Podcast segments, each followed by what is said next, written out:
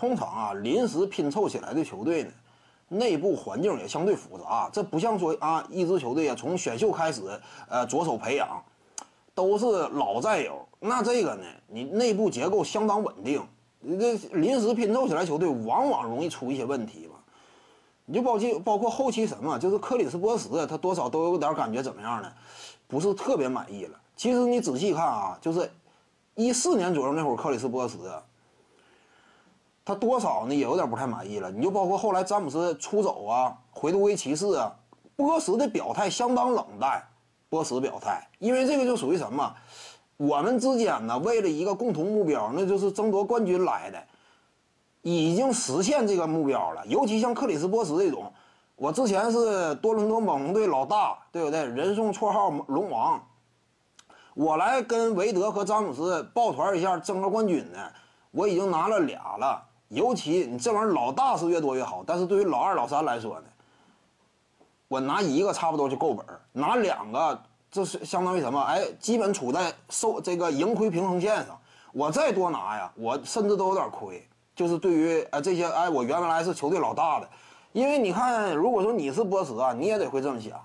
我已经拿了两个老三冠军了，我继续跟你俩抱团啊，有没有意义？我再多拿的话，也是更多你俩的功劳。所以那会儿克里斯波什呢，对詹姆斯态度就是相对趋于冷淡了。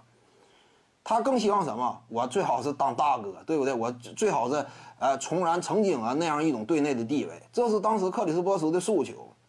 所以像这种队伍呢，那很难说长久这个延续吧，这也是关键因素。什么这个没能够持续啊？这不像马刺，甚至不像勇士。勇士你杜兰特走与不走的，原班人马内部非常团结。包括这个克莱汤普森呐，这个德拉蒙德格林，都是球队选中的，对不对？这样呢，就是哎，这套体系呢运转的非常扎实，就是围绕这一批老班底打造的。他们也没有太多其他想法，去其他球队当老大之类，没有太多其他想法吧。像詹姆斯这种组队方式呢，难免最终走向分崩离析啊，就大部分都是这样。就互相之间已经目标我携手完成了，那你再继续说携手到一块儿呢？最开始的初衷啊，跟当下的现实需要发生矛盾了，那就只能说拆散吧。